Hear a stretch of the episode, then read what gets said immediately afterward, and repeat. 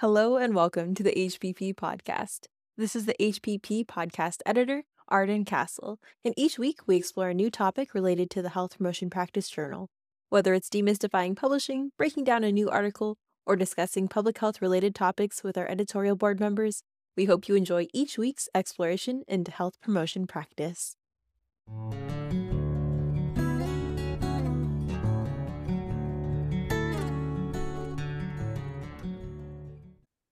Hello, and welcome to the Health Promotion Practice Podcast. My name's Robin Evans Agnew. I'm on the editorial board of the Health Promotion Practice Journal and the guest editor of our special photo voice issue from 2022. And I'm a professor of nursing at the University of Washington Tacoma, an associate professor of nursing. And um, I'm focusing on environmental and climate justice. And I'm super excited to have Bob Strack in the house, my fellow co editor. Bob, it's good to see you because Bob's the reason really we're here. It's a super special moment in photo voice history, everybody. Drum roll, if you can, imagine in your head, because in the house we have Mary Ann Burris, who co developed Photo Voice with Caroline Wang and went on to employ it with youth in Nairobi, and then who became the founding director of the Trust for Indigenous Culture and Health. And she is calling in from Nairobi right now welcome everybody. Mary Ann, maybe perhaps you should just go around and just uh, introduce yourself a little bit, and and then we'll have Bob introduce himself. Okay. Hello, everyone. Um, thank you, Robin. Robin and Bob and I have been involved in the conversation that ended.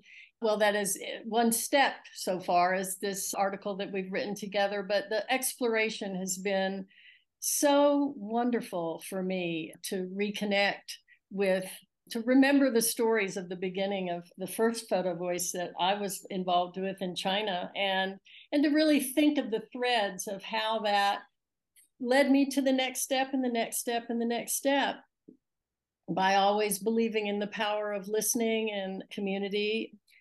So yes, I'm happy to be here.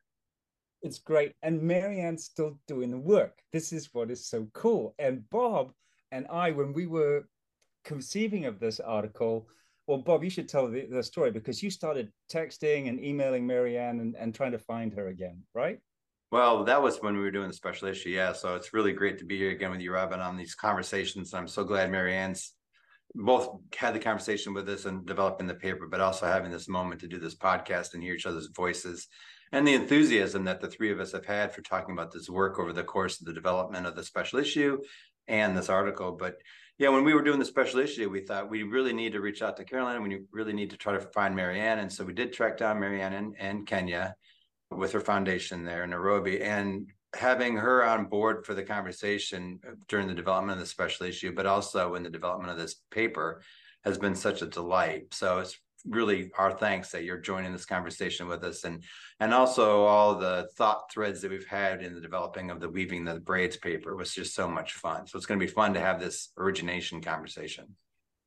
Yeah and and just to be back in the conversation with the two of you because we wrote this paper together but we also you know i'm i'm early morning Mary Ann's in the evening this is kind of like a, a little bit of what we've done for, for the past six or seven months to write this paper and to really be uh-huh. thinking back on photo voice so yep. Yep. yeah maybe we should maybe we should kick off with tell us the origin story from your point of view Mary Ann how did it get started where were you what was what was the setting like take us back to that time. Okay, so I had just finished my PhD at Stanford in international development, and the Ford Foundation found me. I was a, a China studies person then and offered me a job in Beijing to start their reproductive health and rights program. And it was the first, I was the first person in that position. And so in February of 1991, I moved to Beijing and clueless you know, in many ways about philanthropy. And, you know, I knew my job was to place money with good people. And I thought, ooh, that sounds great. And yeah. it was, it was in fact, absolutely great.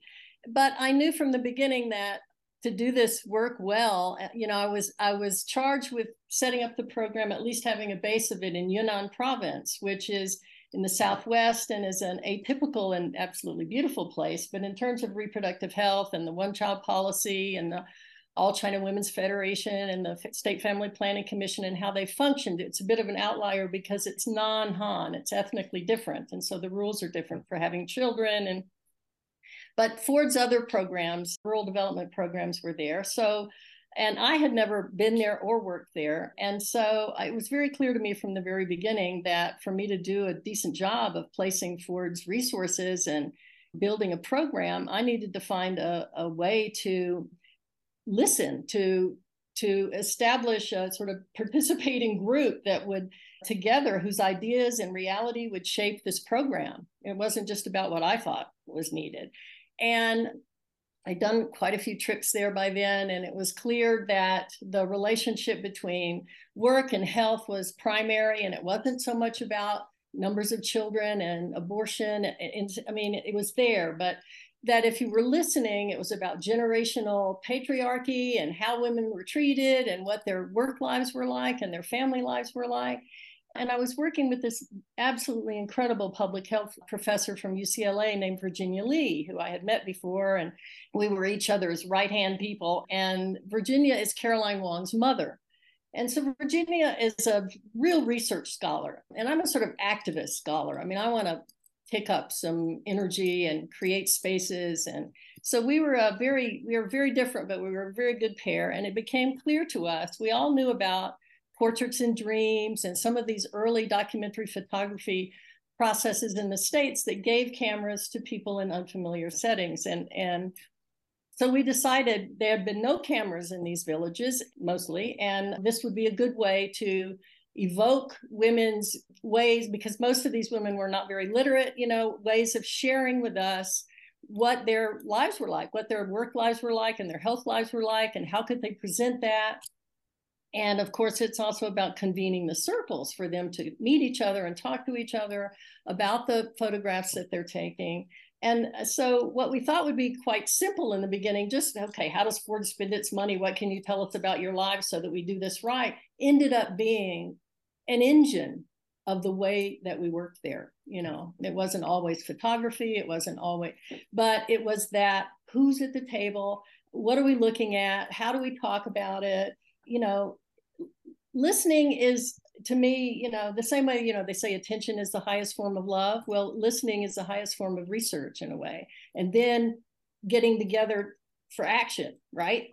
And, you know, later one of the photographers became mayor. I mean, the empowerment that happened from this process was absolutely wonderful and beyond our dreams. And of course, it had the power of money behind it because I was a Ford Foundation person. So, you know, there were resources. And while that was a double edged sword in China because people were quite suspicious, as they should be, of outside money, it did mean that you had a convening power.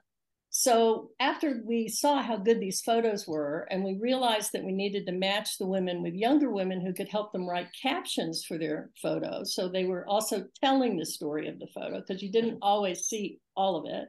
Mm-hmm. Then we decided let's do a slideshow for the provincial leadership team. And that was line ministries, you know, Ministry of Poverty Alleviation, Alleviation, Women's Federation, Health, Family Planning, show up to see the slideshow. So the women have a place. We've created an almost safe space. They felt safe.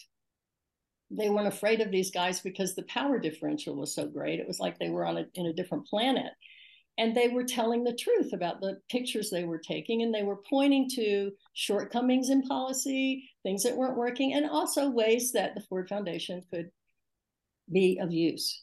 So that's how it started. I love the fact that you recognized the power of the words because robin's heard me say this a thousand times because a picture is worth a thousand words but the words that are added to photos creates the story that creates the emotion that creates the direction of intent. And i think writing those captions and sharing them as a pair is so critical.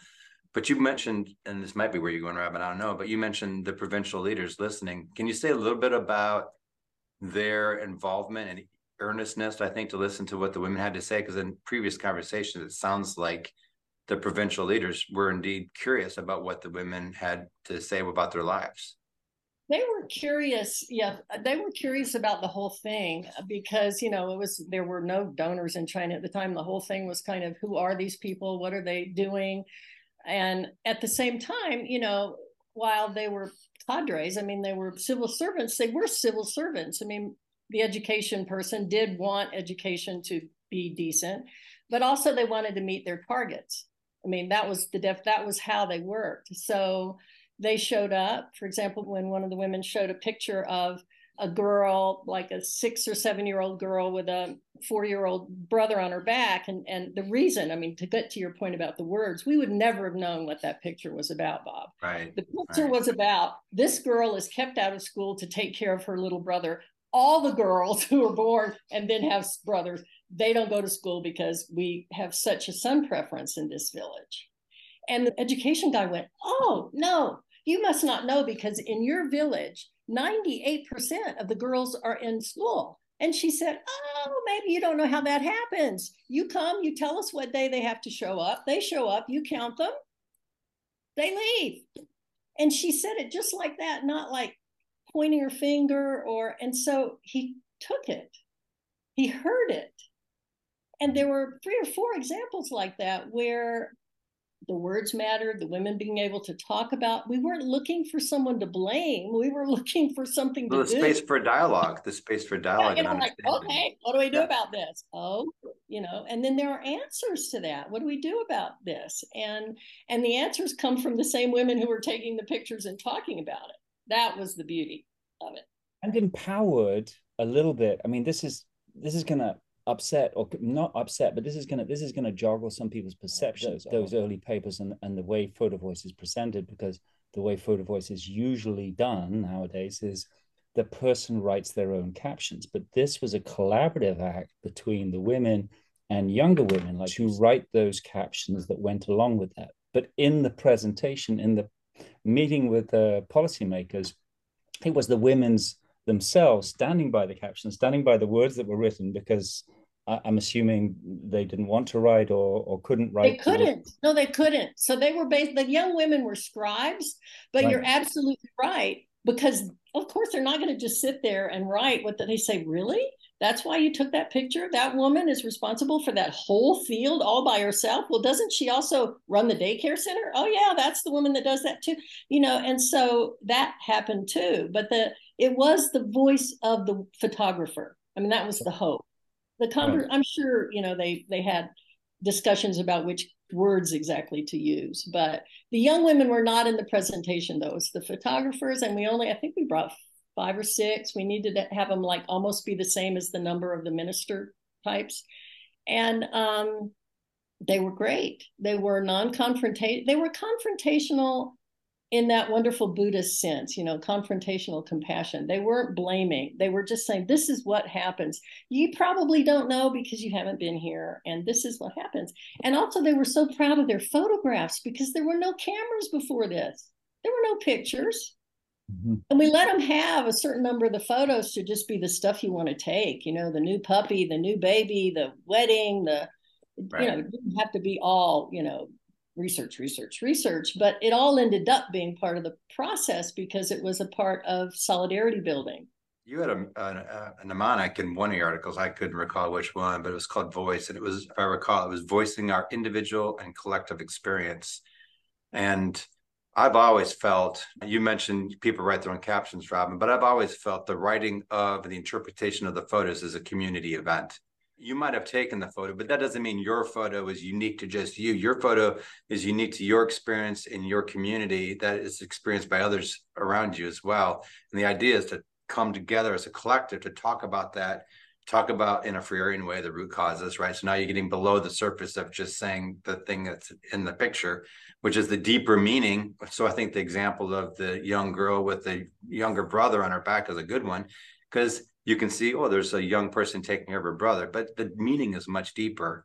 And the idea of voicing our individual and our collective experience becomes the glue that makes this process work. And that also is important when you get to the part where you're having a public display.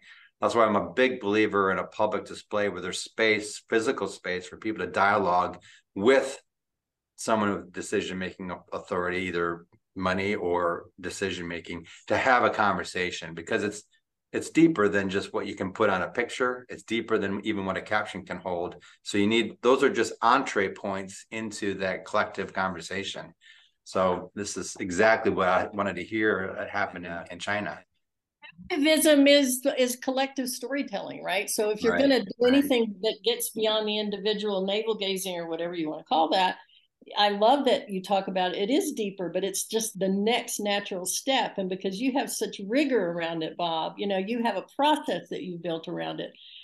I just knew create the space. I know how to run a talking circle, you know, see what comes from it, take the next step. But we got to the same place, didn't we? I mean, I'm always curious, like what happened. creates what creates the movement to the next space, and a lot of times, a lot of times for me, it's about empathy building, right? And so someone has an empathetic response to what's being presented to them, and that prompts maybe a discomfort with the way I describe it. It creates a little bit of a discomfort for the status quo, with a leaning in towards a need to change.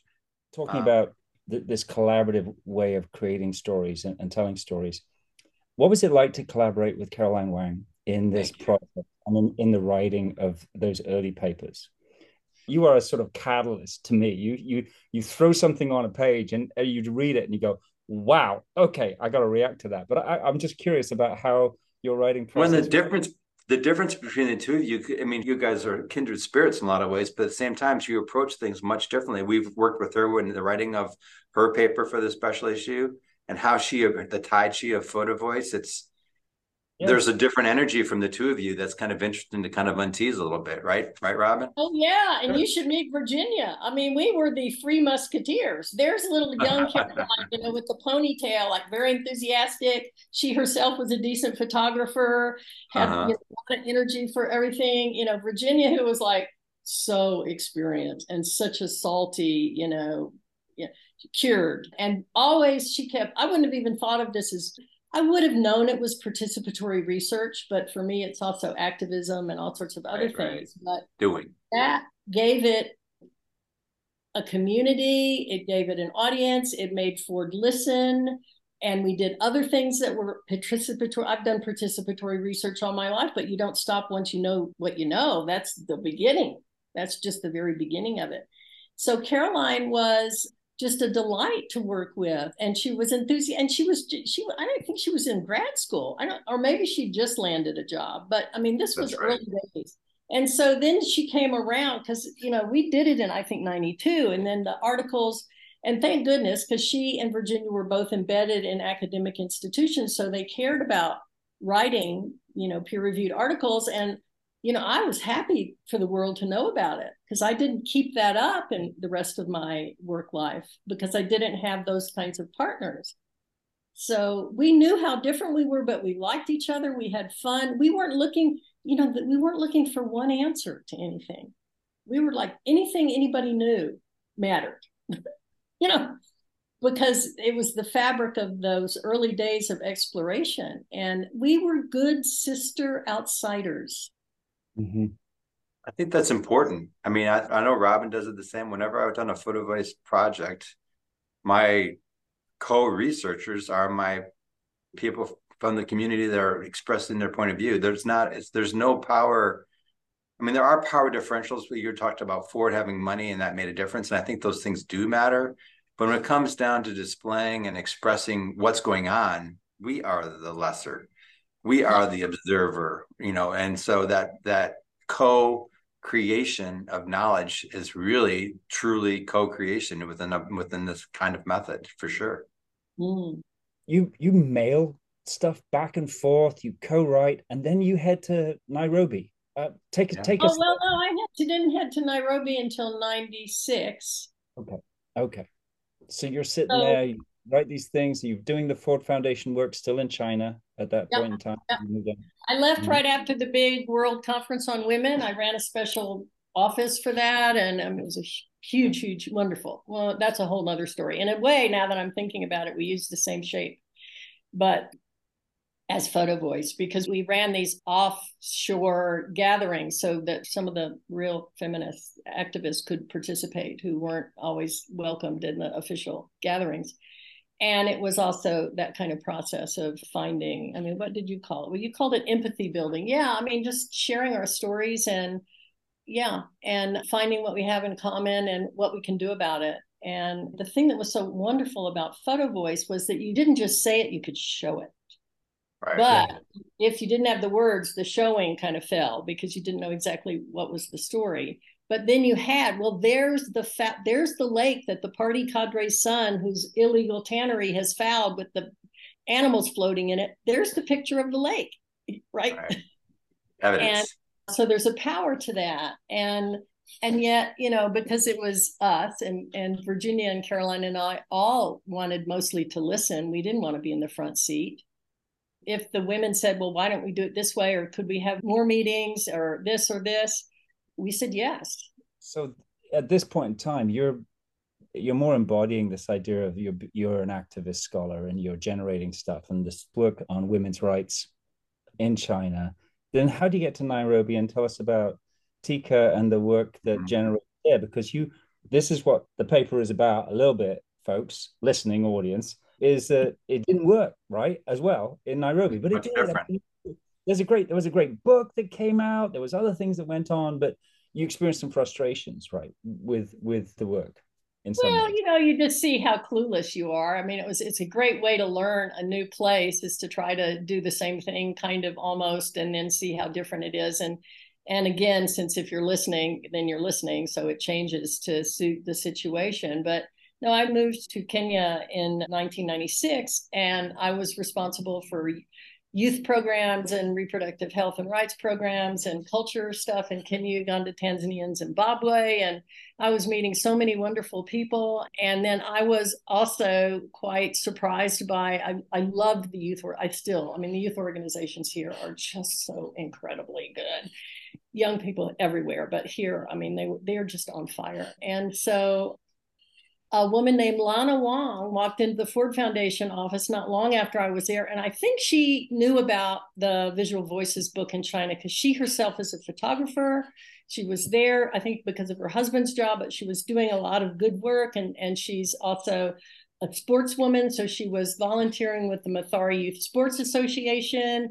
I think she was even coaching and they were trying to get girls teams going. And it's basically soccer in one of the really more violent communities of uh, Nairobi, um, informal settlements. We call them slums here and Mathare Valley. And so we started talking and we, I had already started working with MYSA, it was called Mathare Youth Sports Association, and just thought they were fabulous. And they wanted to think of ways of doing more than just sports because there were kids that weren't good at soccer and also it's just they wanted to do more. So we brought a photo we call it shoot back here. We brought a shoot back project to mathare youth sports association and lana ran it with francis with uh, you know the kenyan team took it over and had i think they were 13 year 12 11 12 13 i have to remember but you know young but not young teenagers and older young kids. Take photos of your life.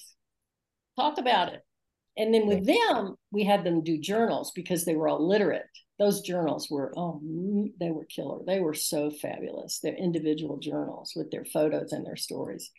And the ones I know still have them. I mean, they are precious to them. And so we have this beautiful book, Shoot Back from that. And again, I was behind the the resources so we could, you know, get cameras, film. We had a big exhibition at the Barbican in London. But when it came time to gather and to try to find people in power in Nairobi or in Kenya who were interested in the same way that the provincial leadership in Yunnan was interested in hearing what these kids had to say about their lives, nobody showed up. Nobody, you know, it's a it's a bit of a donor swamp in Kenya, and so there's a lot. Anyway, people weren't weren't that interested. We could have individual conversations with village leaders and things, but we couldn't convene the same way. We didn't have the same convening power. And when you'd mm-hmm. show somebody the picture of the kid that was stoned to death for stealing a cassette player, they would kind of go, Yeah, well, yeah, I know that. This isn't news for me. And they would, didn't really want to hear what the kids had to say about vigilante justice. And yet, the shoot back gang which they called themselves was on fire. And now you know three or four of them are professional videographers. They've come back. They've set up organizations here. So we realized we needed to recognize that the real change was happening in our own gang. Maybe we yeah. weren't going to change nairobi city council very much but our gang was different. And it not only changed MYSA, but it changed a lot of conversations about you know because the photos are beautiful too. You know you take a picture of your sister in her confirmation dress or your puppy or and so it's it's it's this real kids you know of course local people see their world differently and kids see their world differently. So i mean anybody can find that book it's out of print but shoot back it's really beautiful photographs. And the fact that there is still a shoot back gang 20 years later says something.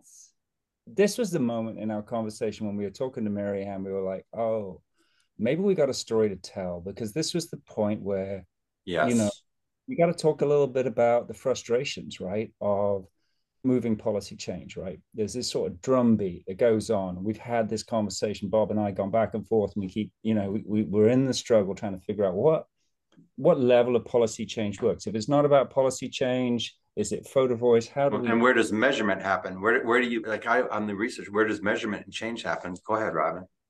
Well, no, I mean, I just think I think, and so it got me thinking about maybe maybe we could talk about some of our failures, right? Because because in this safe space with the grandmother of photo voice, and, and then you started calling yourself the grandmother in this paper, which is which is actually really comforting to me. It surprised me, but then it also was like, yeah, well, you really are a grandmother and you really are one of the grandmothers of photo voice so there you go. That's fine. What am i? Am i the nurse from wales? Where's my identity kind of lie in this? And it's sort of like i think we began to realize that we both all of us like you said lana Wong, people get attracted to this who enjoy photography right? As a means of communication as a means of celebrating life. And then and then we sort of get drawn in with this expectation that you've got to make change but you get bang up against how to get the policymakers in the room that are actually going to make the change, how to how to actually make the change. And we got into this deeper conversation about what change actually means. So you switched from photo voice, right? You started doing some other core cool stuff that we learned about in this paper, body mapping, healing circles. How did TICAH grow kind of from this initial start with and this frustration of this you know hitting the wall with trying to change policy?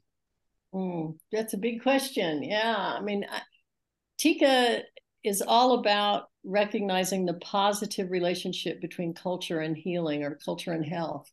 And you know i think this is culture work. I know it's active i know it's research i know it but it's also culture work because it's it's reflecting on values and vulnerabilities and how we work with each other and relationships so when I moved from Asia to East Africa, I found that the international public health world and the donor world, they were much more prescriptive. They were much less willing to learn local languages, to wonder how families worked, to really ground health interventions, if you use that word, or health programs in the culture of the place and here I was completely green. So I knew enough to know, hey, I needed to know what it was like to be this person. I better ask me, ask a bunch of them or figure out a way of putting them in charge of this choice. So TICAH, after I had a good, wonderful run at the Ford Foundation here, seven or eight years, and then wanted to stay in Kenya and wanted to really explore that positive link and Photo Voice was one of them because I knew that when people shared their stories and had something to look at, it's like that three cornered stool is very strong. So it's you and me and the photo, or it's it's the provincial leader and the person with the money and the woman who's hopefully going to have the agency to call a lot of the shots in the program. We began by hosting a huge gathering of African herbalists from all over the continent in a sort of similar learning network situation was our very first thing the first few months that TICAH was alive. And over time, because we were doing so much HIV and AIDS work, we realized that the wisdom of people who were positive was extraordinary. And there really weren't ways of sharing that at these big international AIDS conferences or in donor forums or evocative ways. And so, bingo, you know, it wasn't photography, it was painting, self portraiture, but life size body, you know, just a life-size tracing of your body where you tell your life story or your healing journey in a situation sort of you know not month by month but a five day residential workshop where you meet each other and you share your stories and you do what bob's saying. You you see how you're alike and you're different and how your perspectives are the same and who brings what. And you also end up with a beautiful rendering, like a gorgeous photo, but even more tender in a way of your life story or the part of your life story that has to do with this conversation. And then we started doing performance art with them at international AIDS conferences. And they, man, the, the place was packed.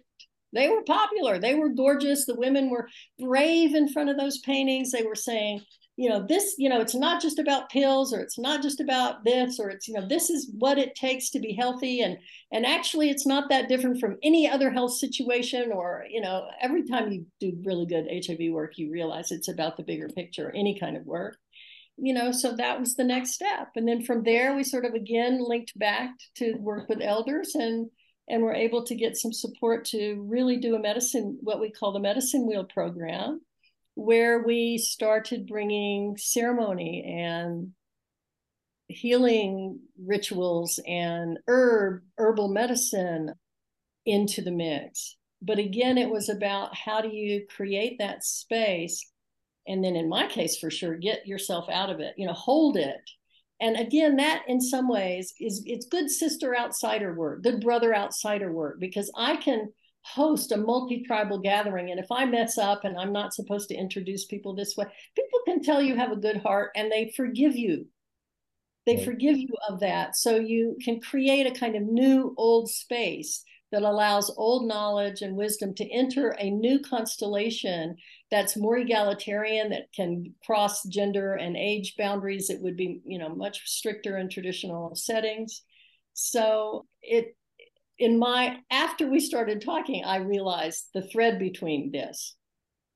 Right. It wasn't like I went, oh, I've done that and then this and then you know, but it's logical to me now how one I've kind of I so I sort of feel like that's where we started getting towards the means, right? I don't know if you want to talk about it, but that also kind of was the eye-opening part of our dialogue in the past about your conversation with Susan as the head of the Ford Foundation when she asked you about what what do you have to show for your efforts? And I mean, I'm probably let you say it better than I can. So go ahead. Yeah, Susan Beresford is one of the stars in my pantheon of wonderful people I met at Ford. And I think it was the first meeting we had in New York after I'd started in China. So, and I mean, I was green. They were they were taking a chance on me, you know, and it was such a wonderful experience. But I was trying to learn about philanthropy and money, and you know, I was meeting the Minister of Health and explaining why China, why Ford Foundation was in China in Mandarin, and you know, it was it was absolutely extraordinary. And I very quickly realized that I was getting this wonderful set of relationships going that I was meeting people in Beijing and in Yunnan, and the conversations we were having were as valuable as a grant. You know, I wasn't in a big hurry to start placing the money immediately because, you know, you have to be careful with money that way. It's got its own power, its own fire. So I think it was even before Photovoice was conceived, but it might have been in the beginning of, of that. And so she said, So what have you learned? And I, I was so proud of myself. I I very I heard myself say, Well, I've learned that the means are the ends. I thought, wow, I've nailed it here. And I could see that she kind of went, oh, maybe, oh, you know, eh, maybe that does that mean you don't have goals or you don't? No, no, no, no, no. It just means that the process is the point, is part of right. the point. And that is once I got that, I knew I could do it because I knew how to do that. And but that's often a hard thing to get people to see, you know. And I think we use the quote in our paper, but also in our dialogue that the means are the ends in the making. And everything you've described in your work and everything that Robin and I do in our work, those means become the grease that gets progress to happen. And there's and typically, and you've you've said it a dozen times, Ford's initial funding to help work in China has resulted in this huge industry of participatory research called Photovoice around the world. That was those residual means have mm. become mm-hmm. an ends to change around the world all these years later you know? And that's what occurs like these means these little steps that are you don't see them in the moment maybe but the residual outcomes results in a lot of benefit down the road that may not be valued by the initial funder and might not be they might not recognize that initial seed being planted that becomes the means to other ends. Maybe not the ends they funded but a lot of other ends maybe not even the ones you thought. I mean, actually, if we're honest about it, it's never the ones we thought. We just have to sort of frame it enough so that if we're trying to get money for it or explain it, you know, we kind of get it. But we know that actually, if it turns out exactly that way, we probably haven't done it right. you know, I'm, talking, I'm talking to you now because I'm going to start teaching students about writing objectives this afternoon, and and um, I'm really questioning this idea of the goal, right? The theory you know what is that goal? And and Mary Ann you're just you're just reminding me yet again that the poise we have as health promotion practitioners right inside community means that we can kind of understanding the means that facilitative place where you talked about standing there being able to stand back being able to make a mistake and being able to be guided in that sort of an, creating that egalitarian space that you called right which allows for people together is part of the practice, right? That you can be transposed that into different environments and different places and ways of working with people for different ends but really the means are the what what is really driving the knowledge generation. You guys were close to being out of time. I don't want it to end but where do we go from here? What's the future? Mary Ann you left a teaser in the paper about undoing colonialism or something like that. So if you got something. And Bob, where are you going next? We're done with this photo voice project. We've got a new editor coming in with Health Promotion Practice. Where are we going to go next? What's happening? What, what, do you think? What's your offering? What's your voice uh, to the to the listener now? Where where where are you going next? Yeah, so I'll start because I want to end with Mary Ann's thoughts because it's so fun to listen to what you have to your experiences. But yeah, I'm I'm really around trying to figure out how do we measure these changes that Mary Ann describes in an empathic way. So, you know, we developed a critical consciousness tool to see if we couldn't measure whether or not we can move policymakers from passively passive adaptation towards something to action. And we believe it's wrapped up in an emotional engagement with the issue, but also a root understanding of the critical causes of that issue.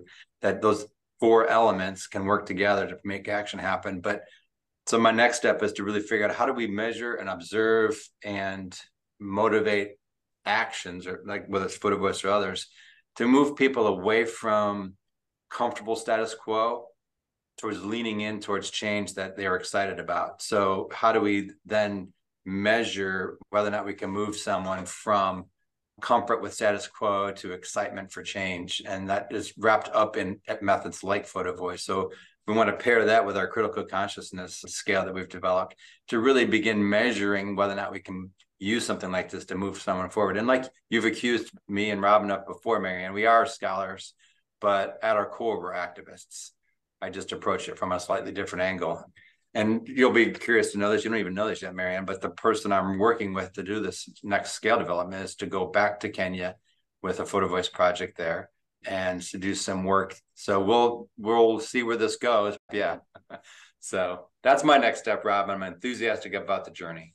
Totally exciting, Bob. Totally exciting to hear that. Mary Ann, you, you kind of have the last word. I mean, my my challenge is to kind of try learning from the this, these means and this process to work in another difficult space and working with people who are in uh, detention from people who are trying to legally migrate into this country and are in detention? How do you actually involve them in a participatory research project that undoes the machine? That's a big challenge. no, nothing, nothing too challenging. Unraveling it, thread by this place is on the this place is on the tide flats. It's on the same. It's in the same place that I talk about. You it's the about detention center. It's an injustice. Yeah. Go ahead, Mary Ann. What's what's up for you? Well, I'm still, you know, I'm no longer the executive director at TICAH. I'm the chair of the board, but I still get to play and participate. And I'm so proud of them. They're doing such good work. And the arts and culture and health, healthy household programs there that are all really community based, as well as the sexuality work. But we've been making this calendar every year and and it has local art in it and it's about values and activism and health and history and from that, we have worked with lots and lots of the artistic art, young, young and old artists in Nairobi. And we've been talking about this year, we try each year to have the calendar be upbeat, like it's good leadership or freedom or, you know, activism. And, And this year we had, I insisted, we found this wonderful piece of art that uh, matched wonderfully and wanted to really interrogate colonialism a bit. Because it's, of course, the elephant in the room that we do or don't talk about. And it occurs to me when I first moved here because my eye was so fresh and it, you know, the the visuals that I had of, you know, what I saw, signs, what was still because I'm not British English, so you know, I could see as an outsider both mixes of culture and it's a wonderful, interesting conversation about the colonized mind and new definitions of nation and of being Kenyan and beyond tribe. And, and it's tied up with corruptions, which also can be very visual. So we're still just in the talking phases of what kind of shoot back or photo voice project could we do here that would help us attend to images or uh, facets of our own lives that we might learn more about by looking at it through that lens of colonialism and contemporary culture and integrity and corruption, those sort of two things.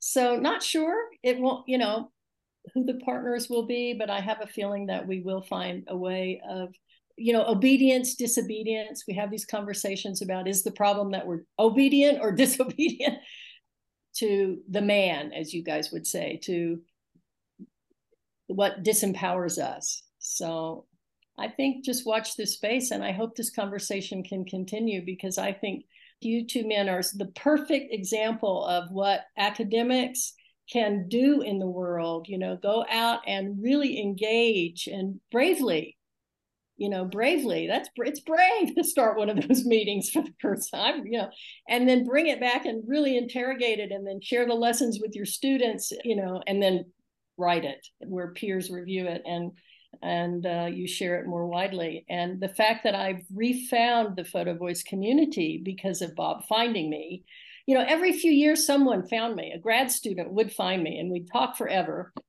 And then it would go they would go away and i didn't even know the community was so strong. So it's just a win-win for me to have been found. Well this is a win for all of us and and i've just been so encouraged in my path through these conversations and and writing this paper so thank you to both of you if listeners would like to find out more about the paper they can find it published ahead of print this year and it's called Braiding the Healing Gifts of Photovoice for Social Change The Means of the Ends in the Making. I don't know who quite came up with that catchy title. I have a feeling it was Bob and Mary. If you follow us on Twitter or LinkedIn, you may see new papers and podcast episodes that are available. Please help us promote this work by sharing the links widely with your own networks. And you can also sign up for new article alerts on the Health Promotion Practice websites.